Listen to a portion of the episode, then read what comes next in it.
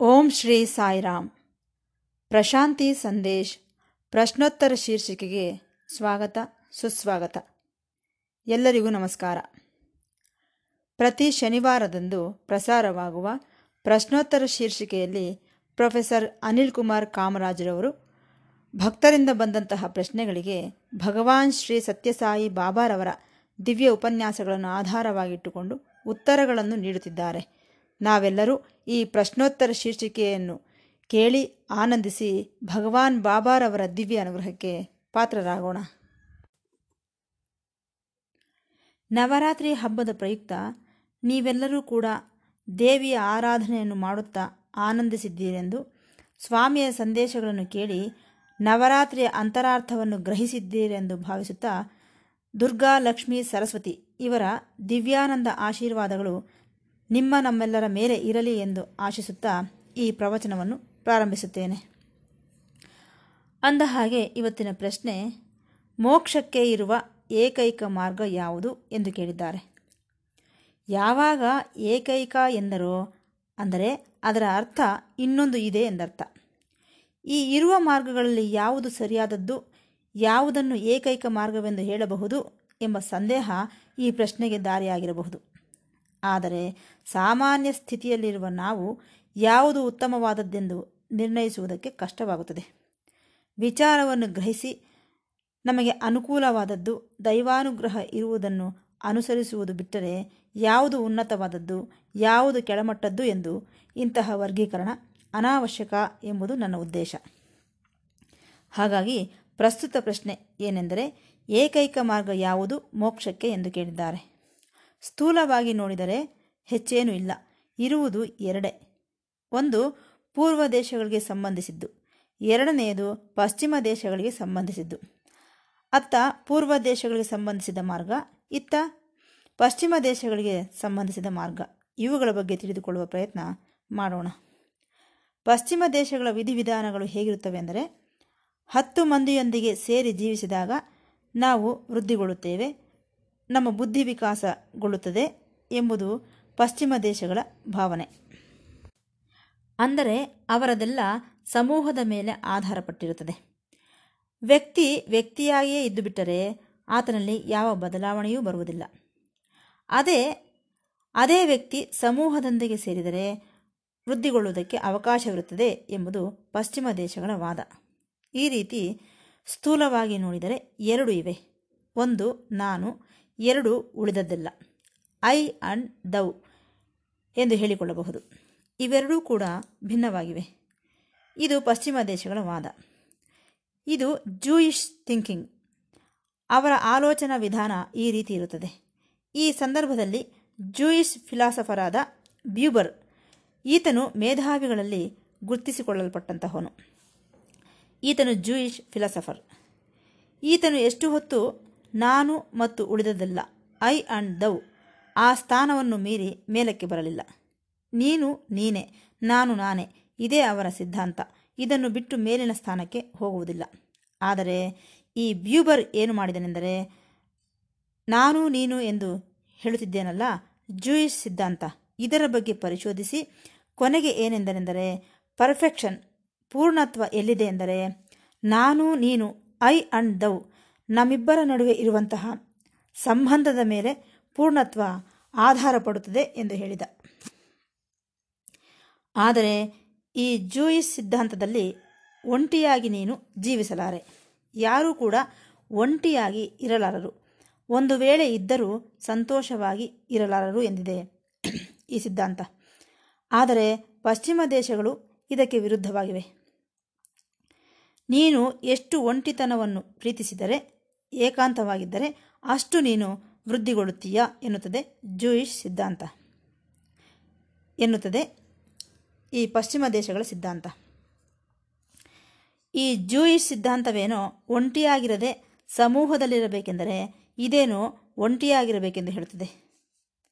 ನೋಡಿ, ಎಷ್ಟೊಂದು ವ್ಯತ್ಯಾಸವಿದೆ ಎಂದು. ಅದರಲ್ಲೂ ನೀನೇನಾದರೂ ಒಂಟಿಯಾಗಿದ್ದರೆ ಅಧಮಸ್ಥಿತಿಗೆ ಬಂದು ಬಿಡುತ್ತೀಯಾ ಎನ್ನುತ್ತದೆ ಜೂಯಿಶ್ ಸಿದ್ಧಾಂತ. ನಿನ್ನೊಳಗೆ ಯಾವುದೇ ರೀತಿಯ ಬೆಳವಣಿಗೆಯಾಗುವುದಿಲ್ಲ. ನೆನಪಿಡು. ಹಾಗಾಗಿ ನೀನು ಸಮಾಜದೊಂದಿಗೆ ಸಂಬಂಧವನ್ನು ಹೊಂದಿರಬೇಕೆಂದು ಹೇಳುತ್ತದೆ ಜೂಯಿಶ್ ಸಿದ್ಧಾಂತ. ಇದರಿಂದ ನೀನು ಉನ್ನತ ಸ್ಥಾನಕ್ಕೆ ಏರುತ್ತೀಯಾ ಎಂದು ಸಹ ಹೇಳುತ್ತದೆ ಜೂಯಿಶ್ ಸಿದ್ಧಾಂತ. ನೀನು ಯಾರನ್ನಾದರೂ ಪ್ರೀತಿಸಿದರೆ ನೀನು ವೃದ್ಧಿಗೊಳ್ಳುವುದೇ ಅಲ್ಲದೆ ನಿನ್ನ ಜೊತೆಯಲ್ಲಿರುವವರು ಕೂಡ ವೃದ್ಧಿಗೊಂಡು ನಿನ್ನನ್ನು ಪ್ರೀತಿಸುತ್ತಾರೆ. ನೀನು ಪ್ರೀತಿಸುತ್ತೀಯಾ? ಆತನು ಕೂಡ ನಿನ್ನನ್ನು ಪ್ರೀತಿಸುತ್ತಾನೆ ಎನ್ನುತ್ತಿದೆ ಜೂಯಿಸ್ ಸಿದ್ಧಾಂತ. ಈ ಸಮಾಜದಲ್ಲಿ ಎರಡು ರೀತಿಯ ವ್ಯಕ್ತಿಗಳಿದ್ದಾರೆ. ಹಾಗಾಗಿಯೇ ಈ ಪಶ್ಚಿಮ ದೇಶಗಳ ಸಿದ್ಧಾಂತ ಪೂರ್ವ ದೇಶಗಳ ಸಿದ್ಧಾಂತ ಭಿನ್ನವಾಗಿದ್ದು, ಆ ವ್ಯಕ್ತಿಗಳು ಅವರವರ ಸಿದ್ಧಾಂತಗಳನ್ನು ಅನುಸರಿಸುವುದನ್ನು ನಾವು ನೋಡುತ್ತಿರುತ್ತೇವೆ. ಅದಕ್ಕೆ ಅನುಗುಣವಾಗಿಯೇ ಅವರ ವ್ಯಕ್ತಿತ್ವವೂ ಕೂಡ ಇರುವಂತೆ ನಮಗೆ ಗೊತ್ತಾಗುತ್ತದೆ. ತಮ್ಮಷ್ಟಕ್ಕೆ ತಾವು ತಮ್ಮ ಕೆಲಸಗಳನ್ನು ಮಾಡಿಕೊಳ್ಳುತ್ತಾ ಯಾರ ತಂಟೆಗೂ ಹೋಗದೇ ಇರುವ ವ್ಯಕ್ತಿಯನ್ನು ಇಂಟ್ರಾವರ್ಟ್ ಎನ್ನುತ್ತಾರೆ ಇಂಗ್ಲಿಷ್ನಲ್ಲಿ. ಎರಡನೆಯವರು ಹಾಗಲ್ಲ. ಎಲ್ಲರೊಂದಿಗೂ ಬೆರೆತು ಜೀವಿಸುತ್ತಿರುತ್ತಾರೆ. ಅವರನ್ನು ಎಕ್ಸ್ಟ್ರಾವರ್ಟ್ ಎನ್ನುತ್ತಾರೆ. ಇಂಟ್ರಾವರ್ಟ್ ತನ್ನಷ್ಟಕ್ಕೆ ತಾನು ಇರಲು ಬಯಸುತ್ತಾನೆ. ಎಕ್ಸ್ಟ್ರಾವರ್ಟ್ ಹತ್ತು ಮಂದಿಯೊಂದಿಗೆ ಬೆರೆತು ಜೀವಿಸಲು ಬಯಸುತ್ತಾನೆ.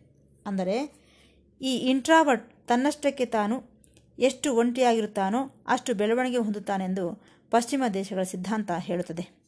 ಅದೂ ಅಲ್ಲದೆ ತಾನು ಬಿಟ್ಟು ಇನ್ನೊಬ್ಬರು ಯಾರಾದರೂ ಇದ್ದರೆ ಅದು ಹಾನಿ ಎಂದು ಭಾವಿಸುತ್ತಾನೆ. ಆದ್ದರಿಂದ ವೆಸ್ಟ್ ಎಕ್ಸ್ಟ್ರಾವರ್ಟ್ ಆದರೆ ಈಸ್ಟ್ ಏನು ಇಂಟ್ರಾವರ್ಟ್ ಆಗಿದೆ. ಅದಕ್ಕನುಗುಣವಾಗಿಯೇ ನಮ್ಮ ಧರ್ಮಗಳು ಕೂಡ ಇವೆ. ಸೂಕ್ಷ್ಮವಾಗಿ ಹೇಳಬೇಕೆಂದರೆ ಈಸ್ಟ್ನಲ್ಲಿ ಏಕಾಂತ, ಒಂಟಿತನ, ಸನ್ಯಾಸ ಯಾರೊಂದಿಗೂ ಸಂಬಂಧವಿಲ್ಲದೆ ಇರುವುದು ಇದೇ ಮೋಕ್ಷ ಮಾರ್ಗ. ಆದರೆ ಪಶ್ಚಿಮ ದೇಶಗಳಿಂದ ಹುಟ್ಟಿಕೊಂಡಂತಹ ಧರ್ಮಗಳು ಇದಕ್ಕೆ ಭಿನ್ನವಾಗಿರುತ್ತವೆ. ಭಾರತದಿಂದ ಆಚೆ ಹುಟ್ಟಿಕೊಂಡಂತಹ ಧರ್ಮಗಳೆಲ್ಲ ನಮಗೆ ಭಿನ್ನವಾಗಿ ಕಾಣಿಸುತ್ತವೆ. ಪಶ್ಚಿಮ ದೇಶಗಳ ಧರ್ಮಗಳೆಲ್ಲ ಜೂಯಿಷ್ ಸಿದ್ಧಾಂತಕ್ಕೆ ಸಂಬಂಧಿಸಿದಂತಹವುಗಳು. ಆದರೆ ಪೂರ್ವ ದೇಶಗಳಲ್ಲಿ ಹುಟ್ಟಿಕೊಂಡಂತಹ ಸಿದ್ಧಾಂತಗಳು ಹಿಂದೂ ಧರ್ಮದಿಂದ ಬೆಳವಣಿಗೆ ಹೊಂದಿದಂತಹವುಗಳು. ಹುಟ್ಟಿದಂತಹವುಗಳೆಂದು ನಮಗೆ ಗೊತ್ತಾಗುತ್ತದೆ. ಆದರೆ ಹಿಂದುತ್ವವಾಗಲಿ ಜೂಯಿಶ್ ಧರ್ಮವಾಗಲಿ ಇವು ಮಾತ್ರವೇ ಒರಿಜಿನಲ್ ಮೊದಲಿನಿಂದಲೂ ಇರುವಂತಹ ಧರ್ಮಗಳೆಂದು ಭಾವಿಸಬಹುದು. ಉಳಿದ ಧರ್ಮಗಳೆಲ್ಲ ಇವುಗಳಿಂದ ಹುಟ್ಟಿಕೊಂಡಂತಹವುಗಳು.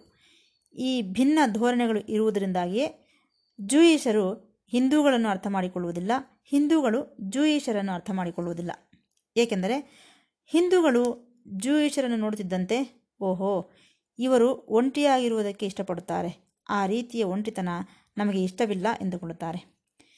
ಈ ಜೂಯಿಷ್ ಧರ್ಮದಲ್ಲಿ ನಮಗೆ ಬ್ರಹ್ಮಚಾರಿಗಳು ಕಾಣಿಸುವುದಿಲ್ಲ. ಪ್ರತಿಯೊಬ್ಬರೂ ಕೂಡ ಸಂಸಾರ ಮಕ್ಕಳನ್ನು ಹೊಂದಿರುವವರೇ. ಅವರು ಪ್ರಪಂಚವನ್ನು ತ್ಯಜಿಸುವ ಪ್ರಶ್ನೆಯೇ ಇಲ್ಲ. ಹೆಚ್ಚು ಸಂಬಂಧವನ್ನು ಇರಿಸಿಕೊಂಡರೆ ಅಷ್ಟು ವೃದ್ಧಿಗೊಳ್ಳಬಹುದೆಂಬುದು ಅವರ ನಂಬಿಕೆ. ಈ ಜೂಯಿ ಸಿದ್ಧಾಂತ ಏನೆನ್ನುತ್ತಿದೆ ಎಂದರೆ, ಮಾನವನು, ನಾನು, ಐ ಎನ್ನುವುದರಲ್ಲಿ ಇರುತ್ತಾನೆ. ಅದು ಸ್ವಲ್ಪ ವಿಸ್ತಾರಗೊಂಡು ಸರ್ವವಾಗಿ ಮಾರ್ಪಡುತ್ತದೆ. ನಾನು ಎಂಬುದು ಹತ್ತು ಮಂದಿಯೊಂದಿಗೆ ತಿರುಗಾಡುತ್ತಿದ್ದಾಗ ಈ ಹತ್ತು ಮಂದಿ ಎಂಬ ಭಾವನೆ ನಾನು ಹತ್ತು ಮಂದಿಯೊಂದಿಗೆ ಇದ್ದೇನೆ ಎಂಬ ಭಾವನೆ ಬರುತ್ತದೆ ಎಂದರ್ಥ. ಯಾವಾಗ ನಾನು ಈ ಸರ್ವ ಇತರರೆಲ್ಲ ಸೇರುವುದು ನಡೆಯುತ್ತದೆಯೋ, ಆಗ ಮಾನವನ ಪೂರ್ಣತ್ವ ಸಿದ್ಧಿಸುತ್ತದೆ ಎಂದು ಹೇಳುತ್ತದೆ ಈ ಜೂಯಿಶ್ ಸಿದ್ಧಾಂತ. ಇಲ್ಲಿಗೆ ಈ ಸಿದ್ಧಾಂತ ಮುಕ್ತಾಯಗೊಳ್ಳುತ್ತದೆ. ಆದರೆ ನಮ್ಮ ಹಿಂದೂ ಧರ್ಮ ಸಿದ್ಧಾಂತ ಇದನ್ನು ಮೀರಿ ಇರುತ್ತದೆ. ನೋಡಿ, ಮನುಷ್ಯರ ಮಧ್ಯೆ ಎಷ್ಟಾದರೂ ಸನ್ನಿಹಿತ ಇರಬಹುದು. ಆದರೆ ಅದೇ ಅಂತ್ಯವಲ್ಲ. ಏಕೆಂದರೆ ಮನುಷ್ಯನಿಗೂ ಮನುಷ್ಯನಿಗೂ ನಡುವೆ ಅಂತರ ಇದ್ದೇ ಇರುತ್ತದೆ. ಎಷ್ಟೇ ಹತ್ತಿರವಾಗಿದ್ದರೂ ಕೂಡ ಅಷ್ಟೋ ಇಷ್ಟೋ ಅಂತರ ಇದ್ದೇ ಇರುತ್ತದೆ. ಹತ್ತಿರವಾದಷ್ಟು ದೂರವಾಗುತ್ತಿದ್ದೇನೇನೋ ಎಂಬ ಭಾವನೆಯೂ ಕೂಡ ಬರುತ್ತಿರುತ್ತದೆ. ಅದರ ಬದಲು ದೂರವಾಗಿದ್ದರೇನೆ ಒಳ್ಳೆಯದೇನೋ ಎನ್ನಿಸುವ ಸಂದರ್ಭಗಳು ಕೂಡ ಇವೆ. ಇದನ್ನು ನಾವು ಪ್ರೀತಿಸುವವರಲ್ಲಿ ನೋಡುತ್ತಿರುತ್ತೇವೆ. ಉಪನಿಷತ್ ಋಷಿಗಳು ಏನೆನ್ನುತ್ತಿದ್ದಾರೆಂದರೆ, ನಮ್ಮೊಳಗೆ ಸರ್ವಾತ್ಮ ಭಾವನೆ ಇಲ್ಲದೆ ಹೋದರೆ, ಅಂದರೆ, ನನ್ನೊಳಗಿರುವ ಆತ್ಮವೇ ಎಲ್ಲರಲ್ಲೂ ಇರುವುದು ಎಂಬ ಭಾವನೆ ಇಲ್ಲದೆ ಹೋದರೆ ಈ ಭಿನ್ನತ್ವ ಕಾಣಿಸುತ್ತದೆ. ಅದು ನಿನ್ನನ್ನು ಎಲ್ಲಿಗೂ ಕರೆದೊಯ್ಯುವುದಿಲ್ಲ, ಉನ್ನತ ಸ್ಥಾನಕ್ಕೆ ಸೇರಿಸುವುದಿಲ್ಲ. ಆದ್ದರಿಂದ ಏಕತ್ವವನ್ನು ಗುರುತಿಸಬೇಕು, ಸಾಧಿಸಬೇಕು, ಅನುಭವಿಸಬೇಕೆಂದು ಮನವಿ ಮಾಡುತ್ತಿದ್ದೇನೆ. ಇದೇ ನಾವು ಮಾಡಬೇಕಾದ ಪ್ರಯತ್ನ. ಯಾವಾಗ ನಾವು ಏಕತ್ವವನ್ನು ಸಾಧಿಸಿದೆವೋ ಆಗ ಯಾರು ಯಾರಿಗೂ ಇಲ್ಲ. ಇರುವುದು ಒಂದೇ, ಎರಡಲ್ಲ. ಇದು ನಮ್ಮ ಸನಾತನ ಧರ್ಮದ ಸಿದ್ಧಾಂತ. ಆದ್ದರಿಂದಲೇ ಈಗ ತಾನೇ ಹೇಳಿದಂತೆ ಯಾರು ತನ್ನ ಆತ್ಮವನ್ನು ಸರ್ವಾತ್ಮವೆಂದು ಗುರುತಿಸುತ್ತಾರೋ ಆ ಸರ್ವಾತ್ಮವೇ ತಾನು ಎಂದು ಗುರುತಿಸುತ್ತಾನೋ ಆತನೇ ಮುಕ್ತನು. ಆತನು ಮೋಕ್ಷವನ್ನು ಪಡೆಯುತ್ತಾನೆಂದು ಹೇಳುತ್ತಾರೆ. ಇದೇ ಇವತ್ತಿನ ಪ್ರಶ್ನೆಗೆ ಉತ್ತರವೆಂದು ಹೇಳುತ್ತಾ ಈ ಭಾಗವನ್ನು ಮುಕ್ತಾಯಗೊಳಿಸುತ್ತಿದ್ದೇನೆ. ಮತ್ತೆ ಭೇಟಿಯಾಗೋಣ. ಸಾಯಿರಾಮ್.